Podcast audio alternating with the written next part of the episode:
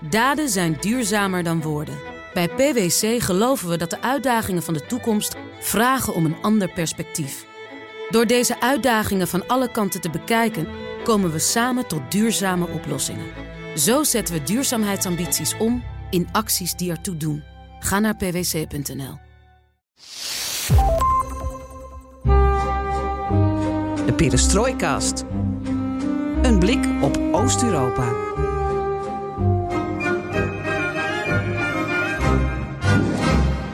Welkom bij BNR Perestrooikast. Niet vanuit BNR, ook niet vanuit de kroeg, al zouden we het graag een keer willen doen. Maar vanuit het Haagse cultuurhuis Amare met zo'n 20, 25, 500 toeschouwers. Welkom allemaal. Uh, uh, applaus voor jullie, voor ons. Alvast. Ja, er stond applaus in het draaiboek, ja, dus nou voelde je hier toch geneigd ik, om dit ik heb geleerd, te regelen. Bij Hilversum schijnt inderdaad iemand dan uh, uh, iets rond te lopen met een bordje applaus. Dat hebben wij dan niet, wij doen het zo. Klapman. Um, welkom ook Geert-Jan. Uh, je bent terug vanuit je Baltische reis van vakantie. Um, daar ga je over vertellen. Niet nu, nee. maar wel binnenkort. En Zeker. ook over je toekomstige reis naar de Baltische landen. Over de NAVO-top die je gaat bijwonen. Um, dus, maar zou je toch ons ook klein tip van de sluier kunnen vertellen nou, over wat en hoe je wat je daar deed eigenlijk in de bad? Heel kort, en er zijn hier heel veel mensen die ongetwijfeld binnenkort zomervakantie hebben. En misschien zitten hier heel veel last minute uh, beslissers tussen. Uh, Letland en Litouwen, uh, de aanleiding om daar naartoe te gaan was een bruiloft van een goede collega van ons. Maar ik heb ze leren kennen als uh, vakantielanden met prachtige stranden, uh, goede voorzieningen, fijne temperaturen. Jullie hadden hier een hittegolf van 33 graden en wij zaten dus met 23, 24, 25 graden. Als je dan ook nog een klein kind hebt, zoals een van onze gasten ook hier. Um, Dave, ik was niet met jou op vakantie, maar je kan je voorstellen als je op een strand bent met je kind van drie en die heb je ingesmeerd, maar dan is 35 graden, dat je dan denkt van ja. Laat dat kind ook lekker spelen. En ga er niet de hele tijd bovenop zitten en zeggen van ja, je mag alleen maar in de schaduw, want 35 graden is wel erg warm. Dus je hebt kunnen lezen, je hebt van alles kunnen doen. Je, je bent echt ontspannen gewoon. Als kinderen een goede vakantie hebben, dan hebben de ouders ook een fijne vakantie. Dus uh, mocht u kinderen hebben, ga naar Letland. Uh, zo niet, ga naar Zuid-Frankrijk. Um, en ik ga inderdaad zondag weer voor de NAVO-top in veel nieuws. Maar um, nou ja, binnenkort maar eens op terugblikken. Ja, maar daar gaan we het dit keer niet over hebben. Um, want ja, je hoort het applaus voor de luisteraar. We zitten hier dus in Cultuurhuis uh, Almar, Amare tijdens de RK conferentie. Um, even vertellen voor de mensen thuis. Daarin zitten de, de, de knapste koppen van Nederland. Uh, zowel studenten als wetenschappers als ambtenaren. Uh, breken hun hoofd over hoe we uh, met Oost-Europa om moeten gaan. En wat voor beleid we daarvoor moeten invoeren. En als onderdeel van dat prachtig programma is er dus ook het onderdeel Perestrooikast. waarin wij gaan praten met, ja, over misleiding en cyber tijdens de oorlog. Maar vooral tijdens het tegenoffensief. En daarvoor hebben we uitgenodigd Dave Maasland, uh, cyber-expert. We komen zo meteen nog verder op je introductie. En Paul Duchesne, uh, moet ik nou zeggen, uh, generaal. Mag dat? Dat mag. Ah, toch een generaal hebben we zomaar in huis gehaald. En hoogleraar war, cyberwarfare aan de Defense Academie. Ja. daar komen we zo meteen even op terug. Hoe en wat. Um, jij wil ook nog wat vertellen? Ik wil ook nog over hoe we de podcast gaan maken. Hebben we eigenlijk al een beetje gedaan, maar misschien voor de luisteraar nog eventjes. Ja, want het was op verzoek van de, van de organisatie of wij ook een paar minuten uh, kort wat wilden vertellen over hoe je uh, een perestrooikast of een podcast of een journalistiek product maakt uh, over Oost-Europa, maar ook in oorlogstijd. En uh, misschien dat onze uh, deskundigen hier toch ook wel vanuit hun nieuwsconsumptie een mening hebben over hoe de journalistiek momenteel omgaat met het analyseren van, van die oorlog. Inmiddels uh, uh, 500 dagen. Um, dus toch even kort voor de luisteraar ook zo... Uh, welke overwegingen wij hebben bij het maken van de perestrooikast. Ja, en last but not least, als het goed is... hebben we een mop vers vanuit Moskou door ons aller Joost. en anders spreekt hij hem alsnog in, mocht het toch niet lukken. En we zijn nu bijna 4,5 jaar oud. Uh, niet dat we dat per se moeten vieren, maar dan is, hoort er ook een vast rieltje bij. En dat is dat uh, alles in de perestrooikast ten oosten van de rivier de Elbe... kan de komende weken, maanden, zelfs jaren worden besproken. En wat leuk is, is dat we heel sociaal en democratisch zijn. Abonneer je op ons, zodat je geen aflevering hoeft te missen. BNR Perestrooikast. Zoek ons ook op in je favoriete podcast-app. Ik ben Floris Akkerman. Mijn naam is Geert-Jan Haan. En dit is BNR Perestrooikast.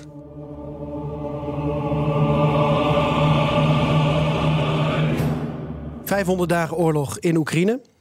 4,5 jaar BNR Perestroikas, bijna 200 afleveringen. Uh, zomaar drie statistieken die ik er even ingooi hier op deze RECA-conferentie. Uh, want de organisatie die vroeg ons dus om iets meer te vertellen over de totstandkoming van zo'n podcast. Waarom maken jullie wat jullie maken en vertellen jullie wat jullie vertellen? Nou, jullie zien al hier in de zaal dat ik van een schermpje lees. Dus uh, wij hebben wel degelijk draaiboeken. Niet al onze uh, teksten komen zomaar uit het blote hoofd. We proberen wel eens wat voor te bereiden. Maar Floris, uh, niet uitgeschreven hoe het begon vijf jaar terug. Ja, vijf jaar terug was. Uh, ik weet nog heel goed dat ik in München was. En dat de toenmalige hoofdredacteur tegen me zei van BNR: Doe maar. Doe maar was eigenlijk een paar weken, nou, ik denk een paar weken tevoren, had ik een plan ingediend om samen met Geert-Jan een podcast over Oost-Europa te beginnen.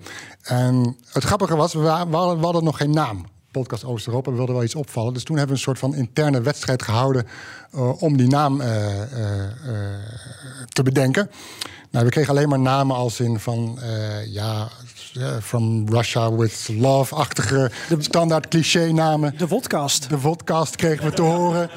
Wat kregen we nog allemaal? Die vind ik goed. Poetincast. Poetincast. Dat vonden we allemaal een beetje cliché en ook een beetje uh, ja, te veel op Rusland gericht. Dus toen kwam, ik denk jij uiteindelijk met de. Die zat er ook tussen, volgens mij, de perestrooikast. En dat was eigenlijk perestrooikast. Dat is natuurlijk, ja, dat kennen we het woord natuurlijk van perestrojka. Uh, eigenlijk was het idee dat ja, de perestrojka van Gorbachev heeft zoveel teweeg gebracht in de jaren 80, 90. Dat eigenlijk dat ons startpunt is van de podcast om die landen vanaf dat moment goed te gaan volgen tot en met nu. En nou ja, gedurende een podcast merk je dat er nog een hele geschiedenis voorafgaand aan die 80 jaren, uh, jaren 80, 90 gaat. Maar dat was eigenlijk de gedachte achter de naam uh. En waar ik zelf wel een beetje mee bezig ben, omdat het aantal luisteraars en reacties is toegenomen sinds um, de Russische invasie in Oekraïne begin uh, 2022, is toch wel of, um, of wij nu een grotere verantwoordelijkheid hebben gekregen. Want wij maakten en maken dit ook nog steeds eigenlijk als hobbyisten en liefhebbers van de regio. Met oog voor allerlei gekke dingen als het moet, uh, van wijn tot aan voetbal. Um, maar we zitten nu in een hele zware, serieuze periode. Dus voel jij die verantwoordelijkheid? Uh, zeker, zeker. Ik weet niet hoe jij die ziet eigenlijk. Ja, zeker, zeker. Goed, zie je, we, zijn, we zitten altijd op één lijn. Van buiten, dat, we zijn net een goed huwelijk. Van buiten zijn we stralen we uit dat we op één lijn zitten. Maar intern vliegen vaak de borden elkaar bij ons Is dat een goed huwelijk? dat is een goed huwelijk, dat is, uh, zo werkt dat. Um, nou ja, die verantwoordelijkheid, uh, ik voelde hem eigenlijk al, eigenlijk mijn hele werk met of zonder podcast, of het nou wel of niet tijdens de oorlog is of, of voor de oorlog, eigenlijk voel ik die verantwoordelijkheid altijd wel uh, om, juist omdat, nou nu is dat minder, maar in ieder geval tot de oorlog in Oekraïne. Uh, er waren niet zoveel mensen die berichten over Oost-Europa. En dan ben je, zeg maar, ik noem maar even één van de vijf. Ik noem maar even een willekeurig getal. Maar dan heb je wel het idee van, als ik van die vijf...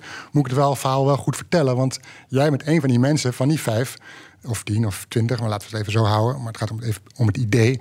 die dat verhaal goed naar buiten moet brengen. Waardoor mensen een goed beeld kunnen krijgen van Oost-Europa. Dus die verantwoordelijkheid voel ik eigenlijk altijd al.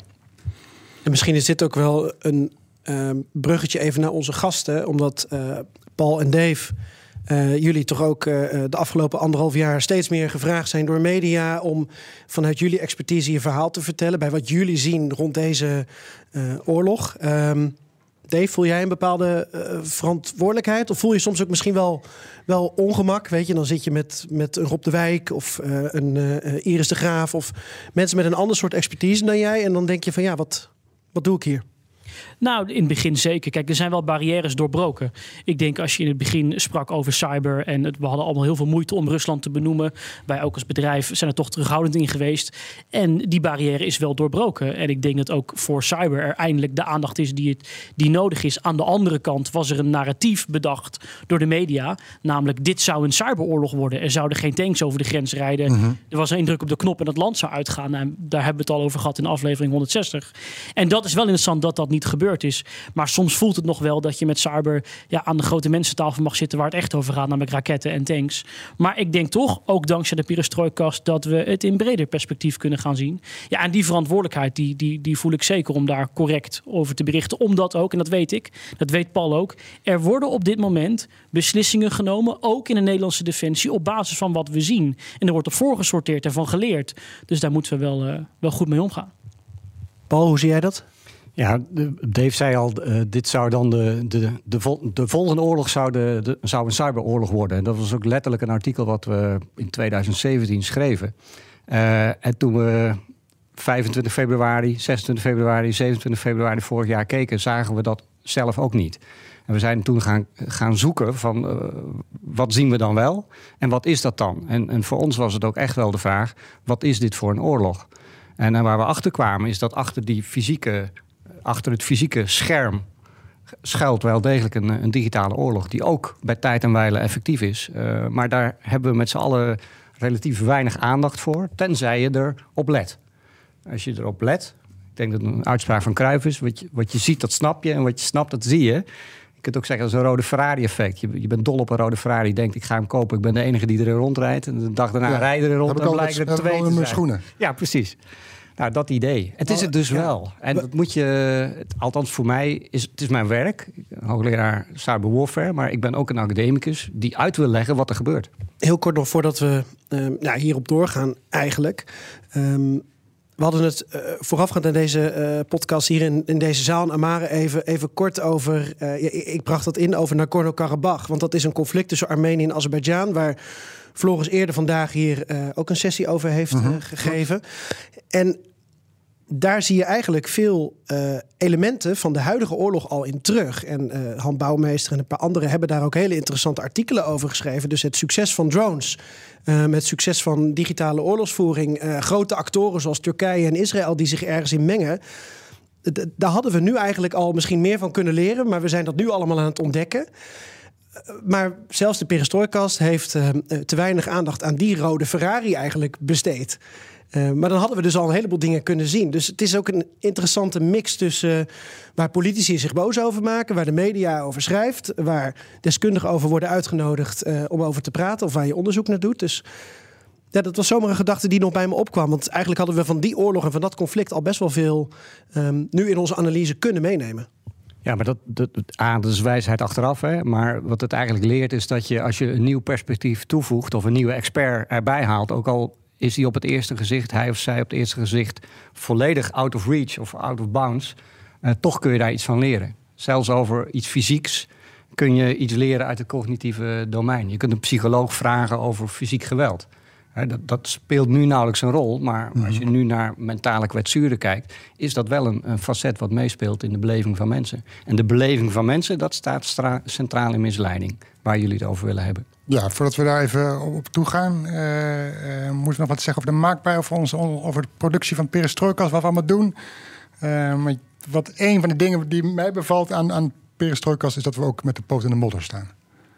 Daar bedoel ik, we trekken nou, erop uit. Sinds corona voorbij is, en, en, wij, nou en ik er iets minder angst voor heb, want jij stond in de hoogtijdagen van corona tussen de Belarussische omaatjes uh, gewone demonstraties te verslaan. In, in, in, Belarus was geen corona. Dat is waar, ja. Want toen, als, je, als je dan ijshockeyt en, en uh, wat was het ook weer? De trekker van Lukashenko? IJs, ijshockey, vodka drinken en, en tractorrijden of in ieder geval buiten zijn... Was, is volgens Lukashenko het beste wapen tegen corona. Dus ja, je komt prima naar, uh, naar, naar Wit-Rusland. Je hebt het toch ook in Zandvoort pas voor het eerst gekregen? ja, klopt. Ja. ja. ja zo zie je maar. Dan kun je geen ijshockey spelen. Nee. Ja, de zeelucht doet toch niet zo goed als men had gedacht. Nee, ik, ik vind het leuk dat we heel veel op reis zijn. En dat um, uh, we hebben allebei andere rollen daarin. Jij gaat heel veel naar Oekraïne. En uh, ik vlieg wat meer de hele regio door. En, en daardoor zie je ook uh, veel meer wat er gebeurt. Ook achter de schermen. Dus dan was ik laatst in Moldavië bij een Europese top. En dan zie ik daar dus dat Zelensky en Vucic van Servië... die worden voor het eerst aan elkaar voorgesteld door Betel. Dat is de baas van Luxemburg. Ja, die hebben ook een baas. En uh, nou, nu zijn Rutte en Betel samen naar Servië en Kosovo geweest. En uh, dan denk je van, oh ja, dat, die man van Luxemburg... Dat is eigenlijk een hele goede diplomaat. Dat is een soort oliemannetje. Die gaat gewoon even de vrede op de Balkan regelen. Om het even te chargeren. En um, dat soort dingen vind ik heel leuk aan mijn werk. Dat ik nu steeds meer bij dit soort toppen beland. Uh, nou, volgende week dus in veel nieuws. Bij de NAVO-top. Uh, gaat, uh, gaat ook mee van, van Klingendaal. Dus nou ja, dan gaan we samen en met anderen gaan we eens even de boel in de gaten houden daar. Ik vind dat leuk. Met mensen in contact. Um, discussiëren, ideeën uitwisselen, observeren. Ja, en, en ook als wij deze podcast niet hadden, had ik ook uh, Paul en Dave niet, niet ja. ontmoet. En ook, um, nou ja, we hebben elkaar ook op andere momenten gezien. Maar ik vind dat wel heel bijzonder.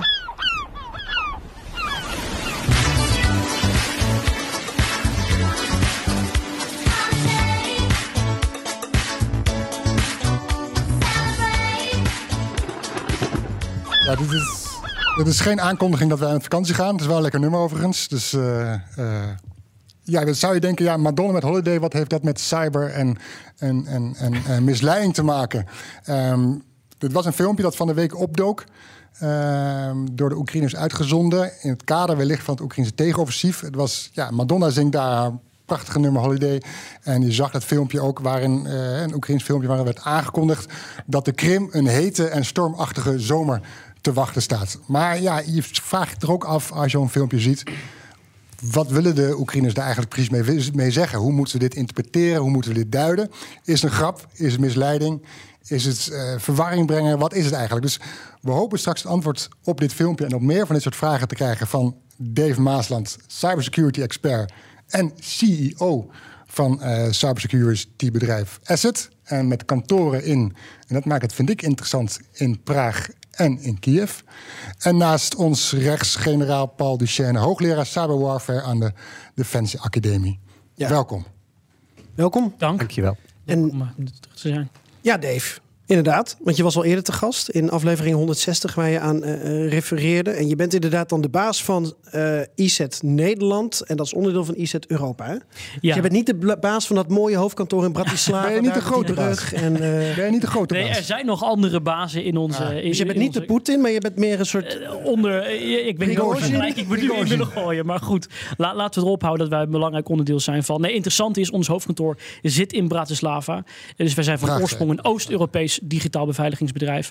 Met een sterk marktaandeel in Oekraïne. En hele goede banden met Oekraïnse overheidsinstellingen. En vandaar ook ja, dat we daar heel veel sensoren hebben. En heel veel informatie daarvan, eh, daar vandaan komt. Ja, en je hebt inderdaad eh, eind december 2022 met Floris heb je teruggekeken op ehm, Toen was je weer met vakantie. het eerste jaar. Ja, ik gooi het er maar even in. Jij bent ook net terug, dus eh, krijg ik weer die steken van jou. Nee, ehm, eh, ik ben er blij om nu bij te zijn om te kijken eh, hoe het afgelopen half jaar, met name als we kijken naar dat tegenoffensief waar iedereen het over heeft, hoe dan cyber en misleiding een bepaalde rol hebben gekregen. En namens Floris een, een waarschuwing vooraf voor de luisteraar, maar ook de mensen in de zaal. Als je de aflevering van Floris en Dave hebt gehoord, toen zei Floris de hele tijd: ehm, Ja, Dave, kun je antwoord geven alsof ik zes jaar ben? Vier, zei ik. Vier. Vier. Oh ja, en nu staat er weer vier. Nu staat er weer dus je vier, hebt ja. helemaal niet geluisterd naar wat Dave nee, zei. nog steeds op hetzelfde niveau gebleven. Maar goed, in ieder geval...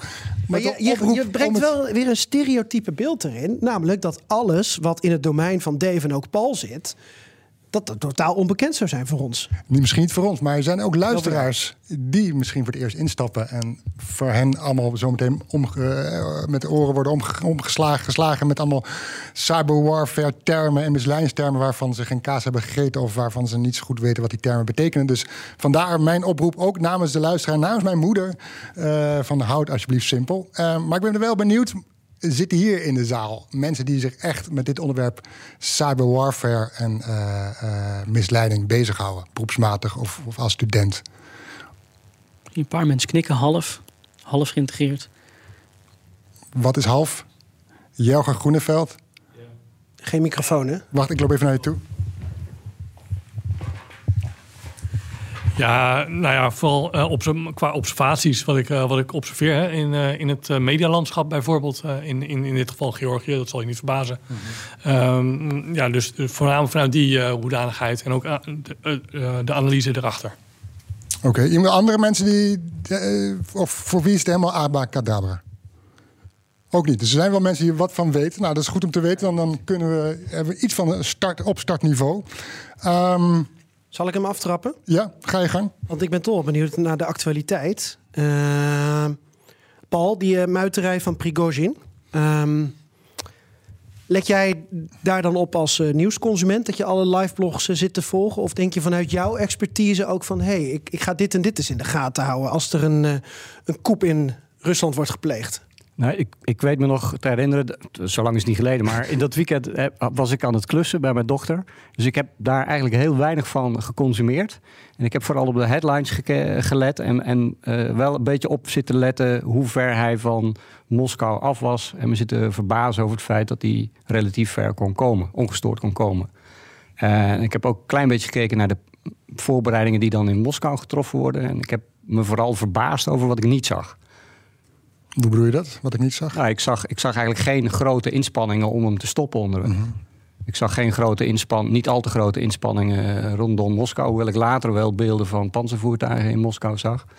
Ehm, en ik heb me ook wel verbaasd over. Ja, ik heb me dus in algemene zin verbaasd over het feit dat hij relatief ogenschijnlijk ongestoord naar het noorden kon rijden. met, een, met een behoorlijke snelheid.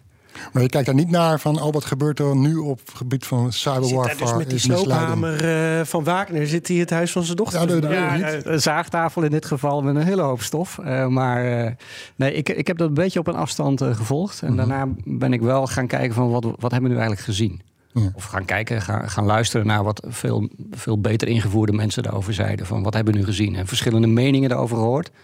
Uh, en ik denk dat we met z'n allen nog steeds niet precies weten wat het nou was. Nee, nee. Ik denk dat het economisch gedreven was van uh, Prigozhin. Maar Geld. Ja, het voortbestaan van zijn bedrijf, denk Ja, ik. Maar ja. de vraag is of dat helemaal gelukt is.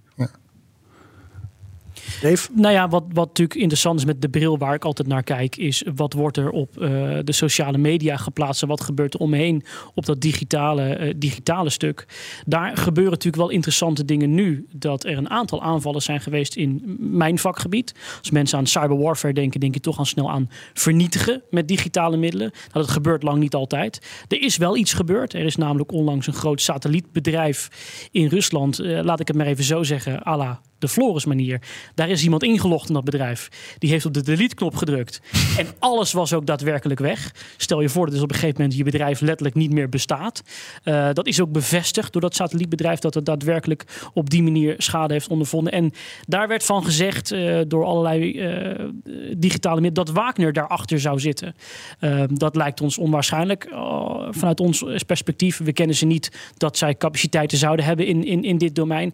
Maar daar zie je dus wel dat die versmelting, en dat is denk ik de grote les van de oorlog. We hebben het ook niet vaak over een landoorlog of een luchtoorlog. We hebben het over oorlog. Ook een van de stokpaardjes van, van Paul, denk ik. En we zien gewoon digitaal is verweven met alles. Het is een middel om bepaalde doelen te bereiken. En dan sluit ik ook af wat ik interessant vind om hier vandaag te zijn in dit gezelschap. Wij hebben altijd alles door een digitale bril bekeken. De aanvallen die we zien. En wij kijken veel te weinig naar de context. Wat betekent dit in het grotere conflict? En dat we dat nu kunnen delen. En mensen hier in de zaal, de luisteraars thuis, hopelijk straks ook mijn verhalen beter kunnen duiden. En welke plek dit heeft in de oorlog. Ja, ik denk dat we daar nu pas achter komen dat wij de perestrooikast en de cybersecurity-industrie hebben elkaar gewoon nodig, joh. Misschien dan toch maar even gelijk door naar tegenoffensief. Als jij uh, dit, dit rondom Prigozhin signaleert, maar niet helemaal nog duidelijk is hoe en wat en implicaties. Maar um, zie jij, zien jullie verhoogde cyber- en misleidingsactiviteiten sinds het tegenoffensief? Maar we hebben vooral even gekeken uh, vanaf 1 juni wat voor soort type aanvallen zien we nu. En je ziet enerzijds uh, niets nieuws onder de zon. Uh, wij hebben geen indicatie op dit moment dat Rusland volledig nieuwe middelen aan het ontwikkelen is. Of uh, een aanvalstype probeert die we niet eerder hebben gezien. Ze hebben heel erg teruggegrepen naar wiper software, een soort digitale bom om dingen te vernietigen.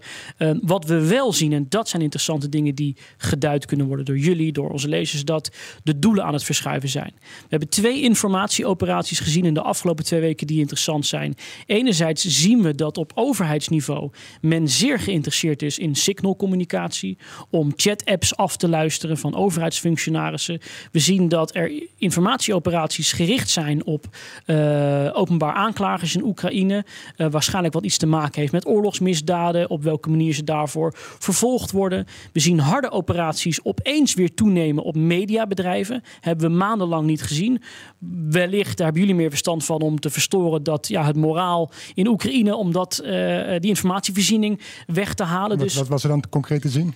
Uh, wat de concrete zien was dat ze weer getracht hebben om mediabedrijven eigenlijk volledig offline te halen. Om tv-communicatie te verstoren, om radiocommunicatie te verstoren. En dat was een van de tactieken die ze gebruikten in het begin van de oorlog. Tijdens de invasie. En nu tijdens het tegensoffensief eigenlijk toch lijkt het weer hetzelfde playbook, hetzelfde uh, screenplay naar voren hebben gehaald om, dat, weer uit de kast te halen. Maar dat is wel, de doelen zijn dus wel degelijk weer, weer verschoven. En als je dan kijkt naar activiteit omtrent grote gebeurtenissen, de zogenaamde ja, dreiging omtrent de kernreactor. En wat daar, als je daar de activiteit in ziet, mensen die zich daarmee bemoeien en die daar iets van vinden, ja, dat, is, dat heeft wel een enorme toename. Ja, en daar zie je ook de, Oh. de beweging eigenlijk twee kanten op gaan. Rondom die, eh, die kerncentrale zie je eigenlijk dat, dat er over en weer een, een verhaal gepresenteerd wordt via de media wat er aan de hand zou zijn. En het kan niet allebei waar zijn. Dat is zeer onwaarschijnlijk. Dus een van de twee zou waar kunnen zijn, kan ook allebei niet waar zijn. En je ziet, je ziet ook rondom eh, de Wagner-groep, zie je wel steeds in die informatiesfeer, noemen de bloggers dat dan. De mailbloggers, de Russische mailbloggers en, de instituten die dat volgen, de Institute of War, voor de Study of War, ISW, die zien een verhoogde activiteit in, in zeg maar, berichtgeving. Eh, dat kan een, een, een indicatie van misleiding zijn. Welke vorm van misleiding dat is, dat weten we dan niet precies. Maar dat is eigenlijk wat we eh, sowieso al sinds de invasie van februari vorig jaar zien. Maar dit is eigenlijk gewoon standaard voor het Russische eh denk-gedachtegoed rondom eh, effecten brengen. Effecten breng je fysiek, maar effecten breng je vooral ook in de, in de informatiesfeer. Om mensen met gedachten, met impressies, eh, met, met verstoring van waarden of besluitvorming te verstoren en te beïnvloeden. Het is een mind game. Ja, en ik zoek naar een Nederlands woord voor een ander Engels woord dat ik toch maar ga gebruiken. De Russen willen de informatiesfeer ownen. Ja. Ze willen beheersen. En Beïnvloeden op zijn minst. ik, ik las een eh, artikel in The Guardian van, eh, van eh, Piotr Sauer. van, van vandaag, eh, 6 juli, moment van opname. Over de trollenfabriek van Prigozhin. Ehm, en dat het Kremlin probeert die trollenfabriek naar zich toe te krijgen. En dus eigenlijk al die trollen. En wat ik dan lees, is dat dus op het moment dat Prigozhin die uiteindelijk mislukte koep, of wat het dan ook, wat zijn bedoeling ook was, heeft gepleegd. Dat er toen dus heel veel trollen actief waren op de sociale media, maar toen al eigenlijk om het Kremlin-narratief te steunen. Dus de trollen die normaal gesproken het Prigozhin-verhaal wilden verkondigen, die waren al deels overgenomen, als ik het goed heb begrepen, hè, op basis van dit artikel, door ehm, het Kremlin-verhaal. Dus je probeert, wij proberen de informatie te duiden, maar blijkbaar eh, beheerst iemand anders ineens de informatie van die trollen. Ja, de beeld wat ik kreeg, of dat wij kregen met onze onderzoeks, onderzoeksgroep, was dat de IRA, wat vroeger dan de IRA heette, de Internet Research Agency, de trollenfarm, dat die eh, niet meer door kon gaan op de oude voet. Dus dat het als onderdeel van Wagner's imperium eh, niet meer de dingen deed die het een half jaar geleden deed. Maar als je zo'n kerncentrale, dat is nu nog actueel, nou, dan zie je van alle informatie over en weer gaan. Wat is daar dan? eh, de Oekraïners komen met een versie, de Russen komen met een versie. Ehm, je zit zelf ook te denken van ja, wat is waar? Ja. Ehm, wat, wat beogen zij daarmee? Wat je, wat je zou kunnen beogen aan de Oekraïnse kant. St- Stel, het is even een mindgame. Stel dat de Russen inderdaad dit aan het voorbereiden zijn. Maar eh, betogen dat Oekraïne die kerncentrale zelf eh, eh, saboteert. Dan is het aan de Oekraïnse kant een kwestie van deze false flag operatie. Deze valse aanleiding om een bepaald evenement in gang te zetten. Om dat te ontmaskeren. Zoals de Amerikanen in de, in de aanloop naar de invasie de invasieplannen van de Russen ontmaskerd hebben. En datzelfde idee kun je loslaten aan de Russische kant. Zij proberen wellicht paniek te zwaaien door dit bericht naar buiten te brengen, maar ook het, vooral het geloof in eh, de betrouwbaarheid en, en eh, het moreel kompas van de Oekraïnse overheid in discrediet te brengen. Hè, doordat er beweerd wordt dat Oekraïne zelf die kerncentrale op gaat blazen, waar Oekraïners last van zullen hebben. Ja, ja. Nu ziet. eh, Sorry, ga je gang. ja nee, ik, ik, ik weet, ik- dat filmpje van Madonna. Ja. Die holiday, wat we net lieten Ja. horen en zien. Wat is het daar dan? Hè? Dat is door Oekraïners eh, uitgezonden eh, in, in, in, in begin, eind juni, begin juli, tijdens het tegenoffensief. Wat is daar dan eh, de bedoeling van? Is het een grap? Is het misleiding? Is het Dave? Nou, als ik kijk naar het verleden, wat we hebben gezien in, in de digitale sfeer, is, is, dat, is dat geen grap. En moet je dat denk ik best serieus nemen, ondanks dat er altijd een eh, minder serieuze ondertoon in zit. We kennen dat bijvoorbeeld van Anonymous. Iedereen hier in de zaal denk ik ook wel bekend. En je moet niet onderschatten welke reactie dat uitlokt op social media. Het geeft toch een gevoel van, we vechten terug, er komt iets aan. Ik denk de aanpak die ze kiezen, Madonna een beetje vaag blijven, dat soort beelden, dat daar exact de angst in zit. In het dierenrijk kennen we wel eens zo'n vlinder met van die zwarte stippen op zijn rug. Dat als je een dier bent die heel slecht kan zien, zou het zomaar eens een leeuw kunnen zijn, maar ook een vlinder van 10 centimeter. Ik denk dat dat de tactiek is. Het zou zomaar kunnen zijn dat Oekraïne een gigantisch offensief plant. Bij Anonymous weten we eigenlijk nog steeds niet of ze nou eigenlijk echt heel goed zijn, of dat het een stel tieners zijn, of dat het alle, allebei is. En ik denk exact die verwarring, die intimidatie, dat het een tactiek is die online heel erg goed kan, kan werken om angst in te boezemen. En dat gaat ook heel snel. En je ziet, je ziet iedere keer als er iets op de Krim gebeurt, dan zie je daar eigenlijk onmiddellijk een meme over verschijnen. En, en vaak- Marilyn Monroe. ja, vaak in de sfeer van, eh, van het is niet zo fijn om aan deze Côte d'Azur te zitten eh, op, op dit moment. En dan komen er beelden van een aanval op een vliegveld of zo langs. En mensen die op het strand dat zien. En wat je dus ziet is dat er A, een idee is dat daar een kwetsbaarheid ligt, kennelijk. Anders zou je er geen energie in steken. In een bepaalde doelgroep, eh, waardoor je dit eh, in beeld brengt. En er ook de draak mee steekt. Dus, dus vaak is het gewoon kwestie van snel eh, inspringen op een actualiteit. En in dit geval zit er, zit er een soort van productieproces nog aan vooraf. Nou ben ik A-technisch, dus ik heb geen idee hoe snel je dit in elkaar fietst. Maar ik schat dat je met een uur online hebt staan. Nou, ze hebben enorm eh, van de Oekraïnse kant eh, geïnvesteerd in, in hele slimme eh, mannen en vrouwen die eh, Ja. die PR-kant eh, doen in alle opzichten. En bij wijze van spreken is de aanslag op de Krimbrug nog niet geweest. Ja, of We het is weten er nog al. steeds niet of ze het hebben gedaan of eh, het Postzegel, is de al... postzegel is al Ja. aangepast. Nou, Ja, een, ja. een ander interessant perspectief hieraan is het laat zien waarin Oekraïne op bepaalde punten op cybergebied en misleiding voorloopt op Rusland. Een van de grootste tegenstellingen die we nu zien, en dat is een conclusie die we voorlopig wel kunnen trekken, dat het Rusland niet lukt om cyber goed te integreren in de gehele campagne. We zien juist aan de Oekraïnse kant, op het moment dat zo'n offensief begint, ook hun PR-machine loopt, de hacktivisten dezelfde doelen aanvallen, dat die integratie op zijn minst een stuk beter is. En dat is wel interessant om dat aan de Oekraïnse kant ja, te zien hoe het ook kan als je cyber, digitaal, online, als je dat ja, goed integreert met elkaar. Is van, van Oekraïnse en Russische kant, want eh, Dave, jij en Floris hebben dan ehm, eind vorig jaar een analyse gemaakt van hoe de oorlog op, op jouw expertisegebied is verlopen. Hoe, hoe kijken jullie naar het afgelopen half jaar? Want het klinkt ook wel met alle discussies en misleiding rondom een kerncentrale en alle propagandafilmpjes. Het klinkt alsof die playbooks, zoals jij ze al noemt, dat die ook weer niet heel erg veranderd zijn. Eh, of hebben jullie toch nieuwe dingen gezien? Nou, volgens mij hoef je ze ook niet te veranderen als het niet nodig is. Eh, dat klinkt ook een beetje als kruif, maar als iets werkt, moet je het gewoon gebruiken. En kijk, voor, voor Zelensky, voor Oekraïne, is, is het essentieel dat er westerse steun blijft komen. Dat is wat wij dan eh, het center of gravity noemen. Dat is waar alle inspanning op gericht moet zijn. Alles komt daar samen. Westerse steun, wapens, diplomatieke steun, inlichtingen, you name it. En aan de andere kant, voor de Russen, eh, is dat hetzelfde center of gravity. Dat moeten ze degraderen, dat moeten ze afbreken.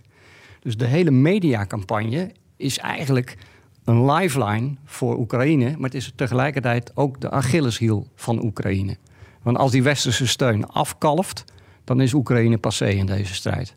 Dus je ziet dat dat, dat wat werkt wordt doorgepakt. En mind you, sinds dag één is Zelensky in beeld. Zelensky is al 500 dagen lang in beeld, kan 500 dagen lang communiceren. Dave zei al, eh, eh, Oekraïners zijn heel goed in de, in de verdediging, maar ook in het kunnen blijven communiceren. En de Russen slagen er niet in om Zelensky wat dat betreft monddood te maken. Fysiek dan wel digitaal. Dat klinkt misschien cru, hè, maar hij loopt nog rond en hij kan, iedere dag kan hij Oekraïne en de wereld vertellen wat er gebeurt. Dat was wel iets wat Dave mij trouwens. ehm, ik denk dat wij contact hadden in maart, ehm, rond een jaar oorlog. Toen vertelde je mij, wat was er de telefoon, maar dat kan ik wel het openbaar hier zeggen. ehm, dat jij dacht van ja, die Russen die gaan onderhand misschien ook wel achter Oekraïense eh, officials aan, ministers, eh, politici, om te kijken of ze heel veel eh, slechte dingen, smerige dingen over hun kunnen verzamelen. om ze in discrediet te brengen. En op die manier dat Oekraïnse moreel te breken. van kijk eens hoe slecht onze leiders zijn van dit land. die op dit moment ons zogenaamd proberen te redden. Er was natuurlijk ook sprake van een heleboel overlopers. Ehm, ik heb nog niet een groot kopstuk gezien dat is gesneuveld door een, een lastencampagne. Nou, ik denk dat je daar wel interessante punten weer verbindt. Als ik nu kijk naar de cyberoperatie van Rusland, zou je dat kunnen vergelijken met wat er gebeurt eh, in de echte wereld. Ik denk dat ze op dit moment vaststaan. En waarom denk ik dat? Ehm, cyber is heel erg cool. Namelijk alles wat jullie kunnen verzinnen, wat je zou kunnen doen met cyber. Van het platleggen tot satellieten, tot netwerken, banken, Die Hard 4. Dat kan. Dat is het coole aan cyber. Het saaie aan cyber is dat dat niet makkelijk is, heel lang duurt en waarschijnlijk eh, in veel gevallen mislukt. Dus als je een succesvolle cyberoperatie wil doen, heb je veel planning, veel voorbereiding. Je moet namelijk eerst inbreken in een bedrijf, dan moet je zorgen dat je weet waar je bent, et cetera, et cetera, et cetera. Die tijd heeft Rusland niet. Ze worden zelf aangevallen nu. Ehm, ze kunnen niet jarenlang voorbereiden om een energiecentrale aan. Dus ik denk dat die optie relatief afvalt. Wat je wel kan doen, is het tempo opvoeren, dingen die je al hebt gebruikt, hergebruiken. Uh, alleen dat was, uh, in tegenstelling tot Oekraïne, niet succesvol. En met alle hulp die Oekraïne nu krijgt, van Amerika, van bedrijven, Microsoft, wij, et cetera, gaat dat ook niet werken. Dus ik denk dat ze volledig zullen gaan moeten verschuiven naar die informatiesfeer en operatie. En dan kom ik terug bij wat we de afgelopen twee weken hebben gezien. Die aanvallen om proberen mee te kunnen lezen met signalgesprekken via desktop, om in webmail-accounts in te breken. Is dat ik denk dat Rusland daar op dit moment nu naar grijpt. Om toch te kunnen kijken, kunnen we in die informatie operatie wat in de komende maanden. Want ik verwacht dat de harde cyberoperaties heel, heel moeilijk worden voor, uh, voor Oekraïne of voor Rusland op dit moment. Ja, en daar komt bij, ze hebben concurrentie van fysieke operaties. Je zag in het najaar zag je, zag je een, opeens een influx van eh, fysieke aanvallen op uh, energiecentrales, elektriciteitscentrales, watervoorzieningen. Uh, tegelijkertijd waren er ook intrusies in digitale sfeer in diezelfde centrales. Alleen dat is een hele grote diversiteit. Uh, iedere keer tailored, uh, moet je tailoren hoe je binnenkomt en wat je dan in gaat zetten. En dan moet je afwachten of dat allemaal succesvol is. Terwijl die fysieke operatie die gaat relatief veel sneller. Dus als je strategisch druk wil zetten op de Oekraïnse bevolking en je wil ze terroriseren, want dat is in feite wat er gebeurt, door energiecentrales aan te vallen rondom de winterperiode, dan doe je dat dus sneller fysiek dan dat je het digitaal aan moet lopen. Hoe, hoe, werkt het bij zo'n tegenoffensief, cyber en, en, misleiding? Gaat het hand in hand met, met artillerie, met, met tanks, met uh, raketten? Is er integratie? Uh, is, is Idealiter wel. Ja, kijk, kijk ik, ik, denk wat nu een aantal rapporten zeggen, uh, wat, waar we echt voorzichtig mee moeten zijn, is misschien niet helemaal perestrojka als een andere conferentie wellicht. We moeten Rusland niet als uitgangspunt nemen voor toekomstige conflicten. Rusland is denk ik geen maatstaf voor hoe het zou kunnen. Paul zei het al meteen en die kan denk ik straks beter aanvullen. Idealiter is er harmonisatie tussen alle disciplines die je hebt. En is cyber het ideale middel om heel gericht, heel beperkt, exact doelen uit te kunnen schakelen. Saboteren langer termijn, zonder fysieke schade. Alleen dat vergt discipline en integratie. We weten dat China en Amerika dat waarschijnlijk zeer goed op orde hebben en een capaciteit daarvoor hebben. En dat vind ik het gevaar hierin, dat we eigenlijk straks weer denken, nou die Dave en eh, Paul die zijn genoeg in de media geweest. Wij worden aan de kant geschoven bij het volgende conflict met China. Eventueel zou dit heel anders kunnen gaan verlopen dan dat we nu zien. Nou, ik snap dat dat is een soort van eindconclusie, maar nog even over dat orkest. Ja. dat het tijdens een tegenoffensief moet, moet samenvallen. Hoe, hoe werkt dat als je en artillerie hebt en, en tanks en, en uh, drones en misleiding. Hoe, dat moet met elkaar gaan samenwerken zo'n... En dat is ook het complex aan oorlogvoering. -hmm. Want oorlogvoering is ongelooflijk complex. En hoe meer dimensies je tegelijkertijd toepast, of hoe meer uh, expertisegebieden je probeert te combineren, hoe, com hoe complexer en moeilijker en ingewikkelder het wordt. En hoe groter is ook de kans dat het niet helemaal slaagt. Het interessante is dat in, in de invasie in februari vorig jaar is het wel geslaagd. In de voorbereiding van de invasie zijn de media eh, gestoord, zijn overheidsdiensten gemaakt. Ja, mm -hmm. Oekraïnse. Is satellietcommunicatie aan, voor Oekraïners ontregeld, onklaargemaakt. Zijn internet service providers zijn uh, gedwarsboomd. Zijn, uh, de telecommunicatiebedrijven zijn, uh, zijn verstoord geraakt. Met als doel een soort van blackout, een informatie blackout te creëren rondom die informatie. En dat is denk ik gelukt. Het enige wat ons, uh, wat ons als herinnering overblijft, is dat die fysieke invasie is vastgelopen en ze niet in, in uh, Kiev zijn uitgekomen. Mm -hmm. Dus die, het succes van die digitale operatie, uh, die deelt het lot van het falen van de fysieke aanval die, die, ja, die vastgelopen is. Maar dat kun, ze konden het dus wel. Maar wat je ook ziet is, zoals ze de fysieke land- en luchtoperatie niet helemaal goed hebben weten te synchroniseren, is het daarna want dan heb je nog steeds voorbereidingstijd uh, nodig om dat allemaal mooi synchroon te laten lopen. Is het daarna niet meer van de grond gekomen? Wat nog heel, heel concreet nog wel wat ik aan kan vullen is... Uh, Engeland is vrij vocaal geweest over... zij zouden groots het Oekraïnse tegenoffensief gaan steunen. Wat hebben ze namelijk gedaan? 25 miljoen euro gegeven om het cyber, aan de cyberverdedigingskant. Dus hoe, hoe integreer je dat? Wat Engeland gezegd heeft is wij gaan 50 miljoen euro beschikbaar stellen...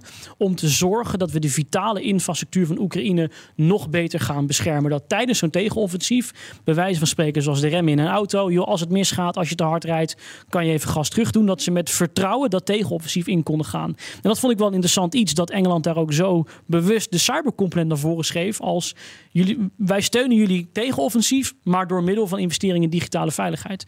Dus dat is ook nog een manier hoe ze dat mm -hmm. geprobeerd hebben. Maar het is absoluut een orkest. En er zitten, er zitten heel veel verschillende disciplines in dat orkest. Die, die elkaar misschien ooit van tevoren gezien hebben. Idealiter hebben ze elkaar van tevoren gezien. Idealiter hebben ze samen geoefend. Uh, maar als het improviseren wordt, dan. Kun, kun, je zien of de dirigent het orkest onder controle heeft? Ja, en of, en of, en of de leden uh, vertrouwen in elkaar hebben. Ja. Tot slot um, zou ik graag uh, een stukje van een kort filmpje laten zien. En um, daarna is er nog een paar minuten tijd voor publieksvragen. Ik denk aan Dave, omdat we Paul moeten laten gaan. Maar als Paul een leuke vraag hoort, mag hij blijven. Um, korte introductie. Um, dit is van een Telegram-kanaal. Um, Aerobomber. En af en toe kijk ik hierop. Um, waarom? Dit zijn filmpjes van loopgraven. En met name, moet ik zeggen, dit zijn dronefilmpjes. Niet de leukste. Er gaan hier mensen dood. Als dit filmpje echt is. Maar er zitten ook filmpjes bij die ongetwijfeld echt zijn. Uh, om twee redenen laat ik dit zien. Eén, omdat um, ik het gevoel heb dat we het zoveel hebben over de oorlog dat we soms vergeten dat het ook om uh, mensen gaat. Maar ook, we hebben het over misleiding. Um, over dat Oekraïne en Rusland proberen om zich voor elkaar zo goed mogelijk te verstoppen, elkaar um, te misleiden dus. Maar tegelijkertijd door dronebeelden, door telegramkanalen, um, door video's is deze oorlog zichtbaarder dan ooit. Voor elkaar en voor ons. En nou ja, ik laat 25 seconden hiervan zien. Uh, je ziet geen bloed, uh, maar je wordt er ook niet vrolijk van. En kijk weg als je het uh, niet fijn vindt.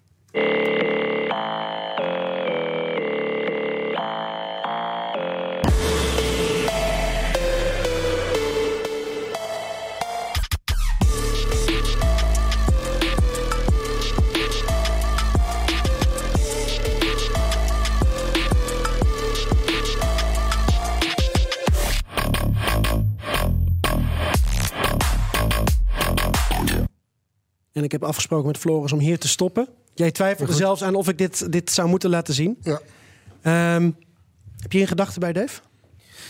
Nou ja, de gedachte die ik hier wel bij heb, we hebben het veel over misleiding. Ik denk dat beïnvloeding misschien nog wel een betere term is. Soms wil je misleiden, soms wil je beïnvloeden. En ik denk dat dat de reden is van dit soort filmpjes. Het is een vorm van intimidatie. Het is te koop lopen met wat je wel kan, wat je niet kan. Het is angst inboezemen, hoe de loopgraven er echt uitzien. En heel eerlijk, ik denk dat jij niet de enige bent. Ik denk dat hier heel veel mensen naar kijken. En ik denk dat dit ook op een bepaalde manier effectief is. Ja, om Oekraïne uh, dan al niet sterker te maken dan ze zijn. Om te laten zien, dit, dit, dit kunnen we. En ik denk dat dit wel degelijk effectief is. En Paul, voor de podcastluisteraar, uh, ik heb net een filmpje laten zien van een loopgraaf waarin een soldaat door een uh, aanvalsdrone is. Nou, hij schokt nog wel, maar in ieder geval uh, bijna dood is uh, gemaakt.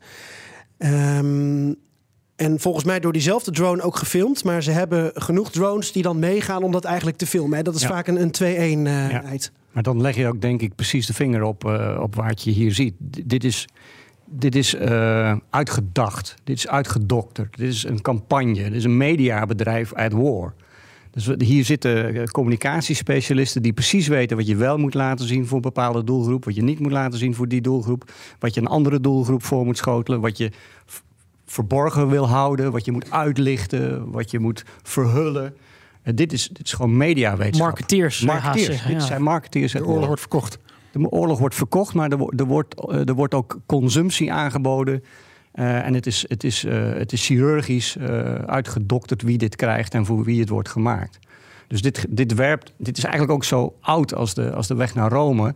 Hè, want het Trojaanse paard, bij wijze van spreken, is zo'n voorbeeld van misleiding. Waarbij geanticipeerd wordt op bepaalde ideeën die leven bij de tegenstander. Daar, daar, daar bouw je iets omheen, in dit geval een houten paard. Uh, en je duwt het naar voren. En dat gebeurt hier op een hele moderne manier. En als het niet werkt, dan ligt er morgen een ander product. En met de grote lijn is, hier zit, hier zit een mediacampagne achter. De misleiding hierin is dat we natuurlijk niet weten. Er zijn tienduizenden drones die worden ingezet. Ja. We weten niet hoeveel drones er kapot gaan. We weten niet hoeveel van dit soort succesvolle aanvallen er zijn. Maar je hebt er maar één nodig om goed in beeld te brengen. Ja, ja. en je weet, we krijgen dit te zien. He, dus dit wordt, he, iemand heeft dit vrijgegeven. En dat, ook dat is een gedachte, dat we dit te zien krijgen. Ja, ja. Ook dat is een denkproces waard. Floris Scherf aan de wandel met die microfoon. Ja, ja, Zijn, zijn überhaupt vragen van het publiek? Ja. Kijk, Gijs heeft de vraag.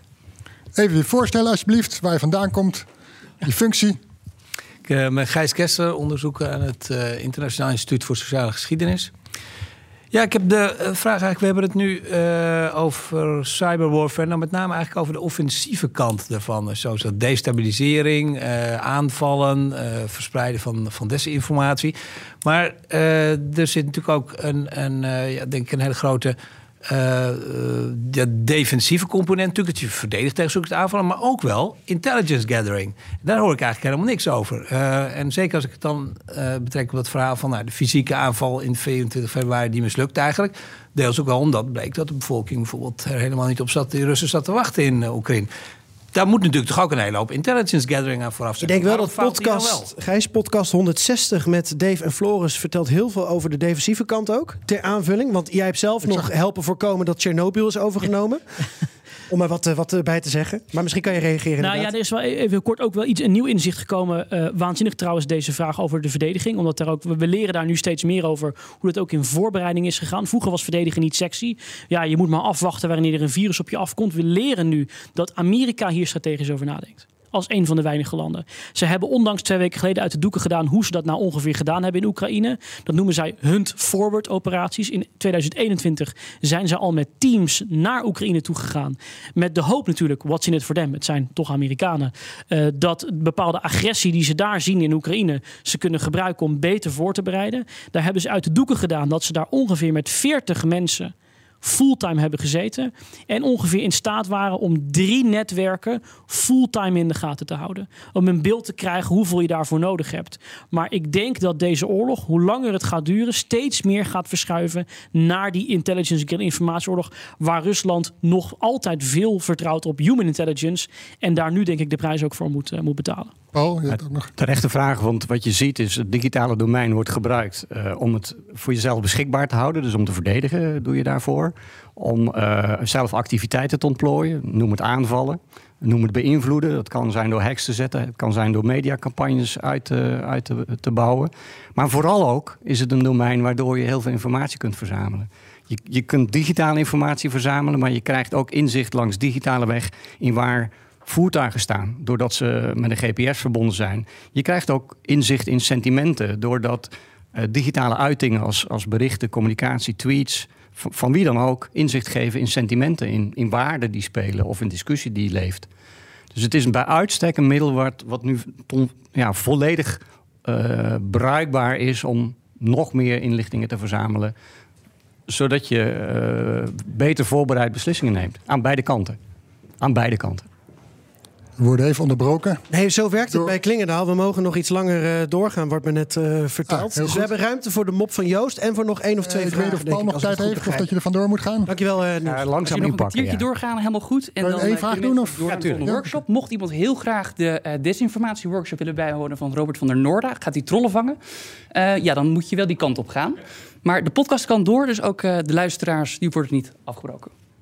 Kijk, ik dacht, ik neem het even op, want we zijn bij een, een, een live, live evenement. Dankjewel, Niels. Zo gaat het hier. Meteen improviseren, aanpassen, meteen. Uh, Paul moet zo weg, dus wie heeft nog één vraag uh, voor onze generaal? Even, ja, was net iets eerder. Ja, zo, zo, zo is het leven helemaal. Twee? Oké. Okay. Hi, ja, uh, Sebastiaan. Uh, ik werk bij MBO, onder andere op kennisveiligheid. Dus er zit wel een beetje relatie met de cyberkant. Uh, mijn vraag is eigenlijk, als je zo'n filmpje nou ziet... Ehm, hoe weet je nou of je ziet wat je ziet? Hè? De, de, uniformen, van wie is de drone? is het een, is het een, een setup of is het, is het echt een slagveld, zeg maar? waar kijken jullie naar als je zo'n filmpje onder ogen krijgt? Goeie vraag. Doe je die twee dan? Ja, ja.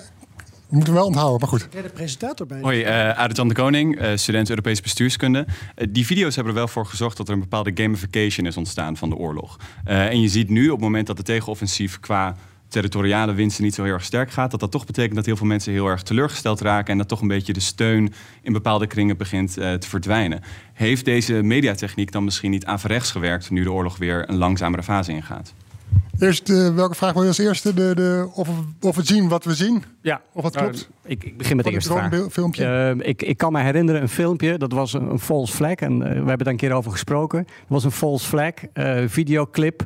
eh, waarbij eh, lijken eh, zouden eh, zijn aangetroffen. Maar die, op de een of andere manier was er ook een, eh, een clip beschikbaar waarbij ze ook weer opstonden. Eh, dus het korte antwoord is: je weet niet wat je ziet. Je, moet je, moet, ja, je moet kijken, eh, inschatten, best guess. eh, kijken we op de feedback. Eh, een tijdje terug had je die incursie in, in de buurt van Bel, Belgorod. Met, met twee hummers die ergens eh, gestrand waren in een kuil. En dan zie je eigenlijk vrij snel zie je allerlei eh, deskundigen op, op voertuigniveau. Die weten precies waar de bouten van een wiel zitten. En eh, die vertellen dan waarom het niet kan dat een voertuig spontaan zo tot stilstand komt. Maar dat het alleen maar in een kuil gehezen kan zijn met een kraan. Nou, dat is waar je dan een beetje op afgaat. Maar ja, je, je weet niet wat je ziet. Deskundigheid op alle niveaus heb je dus Op alle nodig. niveaus, ja. Ja. En de En- derde vraag was of dit soort beelden Oekraïne gaan tegenwerken, toch? Als ik het, Uh, je begon je vraag, een geweldige vraag, maar je begon je vraag met: eh, dit heeft geleid tot gamification. Ik dacht onmiddellijk: gamification wordt gebruikt om je voor te bereiden op oorlog. Want als je een aantal games ontwikkelt en je denkt daar goed over na, dan heb je een, een deel van je trainingsniveau wat je nodig hebt om dit soort activiteiten, eh, ja, goed is, klinkt misschien gek, maar effectief uit te kunnen voeren, te kunnen ondernemen. Dus volgens mij gaat dat hand in hand. En of, het, of, of de wal het schip keert, want dat is eigenlijk je vraag. Ja, dat gaan, we, dat gaan we meemaken. De inschatting vooralsnog lijkt te zijn dat de Oekraïners er heil in zien om dit soort beelden te verspreiden.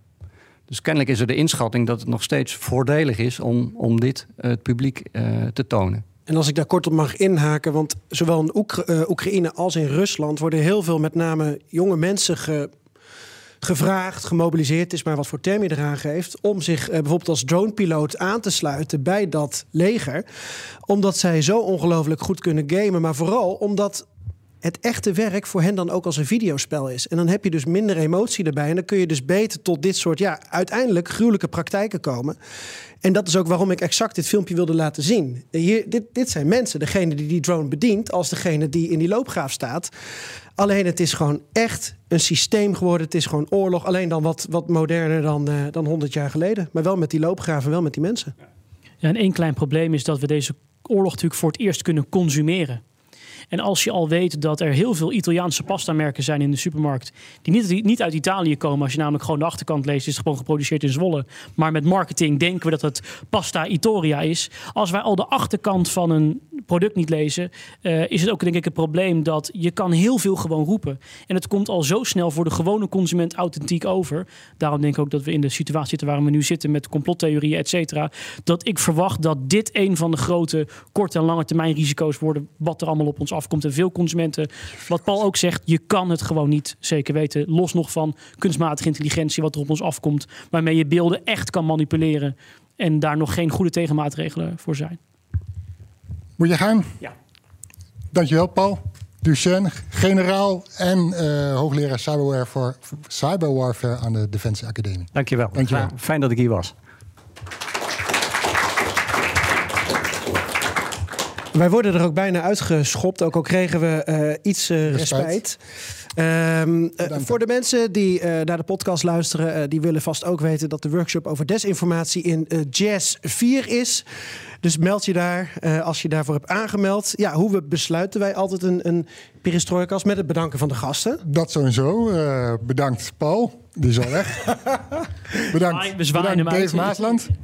We hebben altijd te weinig tijd. Er is altijd Ik zoveel om hierover te praten. Ik weet het. Ik zeg een, een subonderdeel van de, van de perestrojkast. De, de, de cyber update. Oeh. Ik zie volgens heel, eh, heel stiekem kijken. Ja, waarom niet? Heb je weer veel geleerd? Ik heb alleen maar veel geleerd, ja. Oké, goed zo. Ehm, nu eh, moet ik op een of andere digitale manier moet ik een mop instarten. op je laptop. Jullie willen echt alles. Jullie hebben gewoon ingebroken op mijn. Nu gaan we je WhatsApp ook meelezen. Mooi. Wat is dit? Voer even je wachtwoord in. Oké, ik eh, moet nu mijn WhatsApp. Nou, hier. Oh, Oké, eh, waar moet ik naartoe? Hier. Oké, nou, naar mij. Floris. Oh, maar fijn dat wij op een aardige manier met elkaar gecommuniceerd hebben via WhatsApp de laatste tien berichten. Nou, eh, wil je hem nog introduceren, die mop? Ja, we hebben ook altijd een mop. Ik heb hem niet gehoord, om Nee, dat toch eh, eh, eh, een verrassingseffect hoog te houden. Het is een mop vers van Joost. Als het goed is, gaat die over het thema cyberwarfare en misleiding. Eh, maar ja, alles wat in Rusland is, kan misleiding zijn. Dus misschien misleidt Joost, Joost ons ook met deze mop. Twee Russische hackers zitten bij elkaar, zegt de een tegen de ander. Goh, ik heb al zo lang niet meer met een pen geschreven. Hoe verander je daarin ook alweer de taal van het Russisch naar het Engels? Goed. Heeft hij heel lang over nagedacht, ja, ja. Eh, hij, hij schreef ook, eh, beter dan dit kan ik even niet eh, vinden. hè? Oké. Maar toch bedankt Joost. En eh, Joost zit inderdaad weer in Rusland nadat ik met hem eh, op een letse bruiloft was. En ik ben blij dat we het allebei overleefd hebben. Want er vloeide heel wat drank. Goed zo. Ja. Tot zover deze, dit, dit totaal niets nuttige feitje. Dank jullie wel voor het eh, komen en veel plezier nog bij de rest van deze geweldige conferentie. Taka.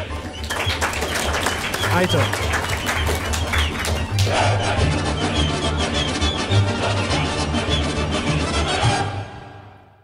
Daden zijn duurzamer dan woorden. Bij PwC geloven we dat de uitdagingen van de toekomst vragen om een ander perspectief. Door deze uitdagingen van alle kanten te bekijken, komen we samen tot duurzame oplossingen.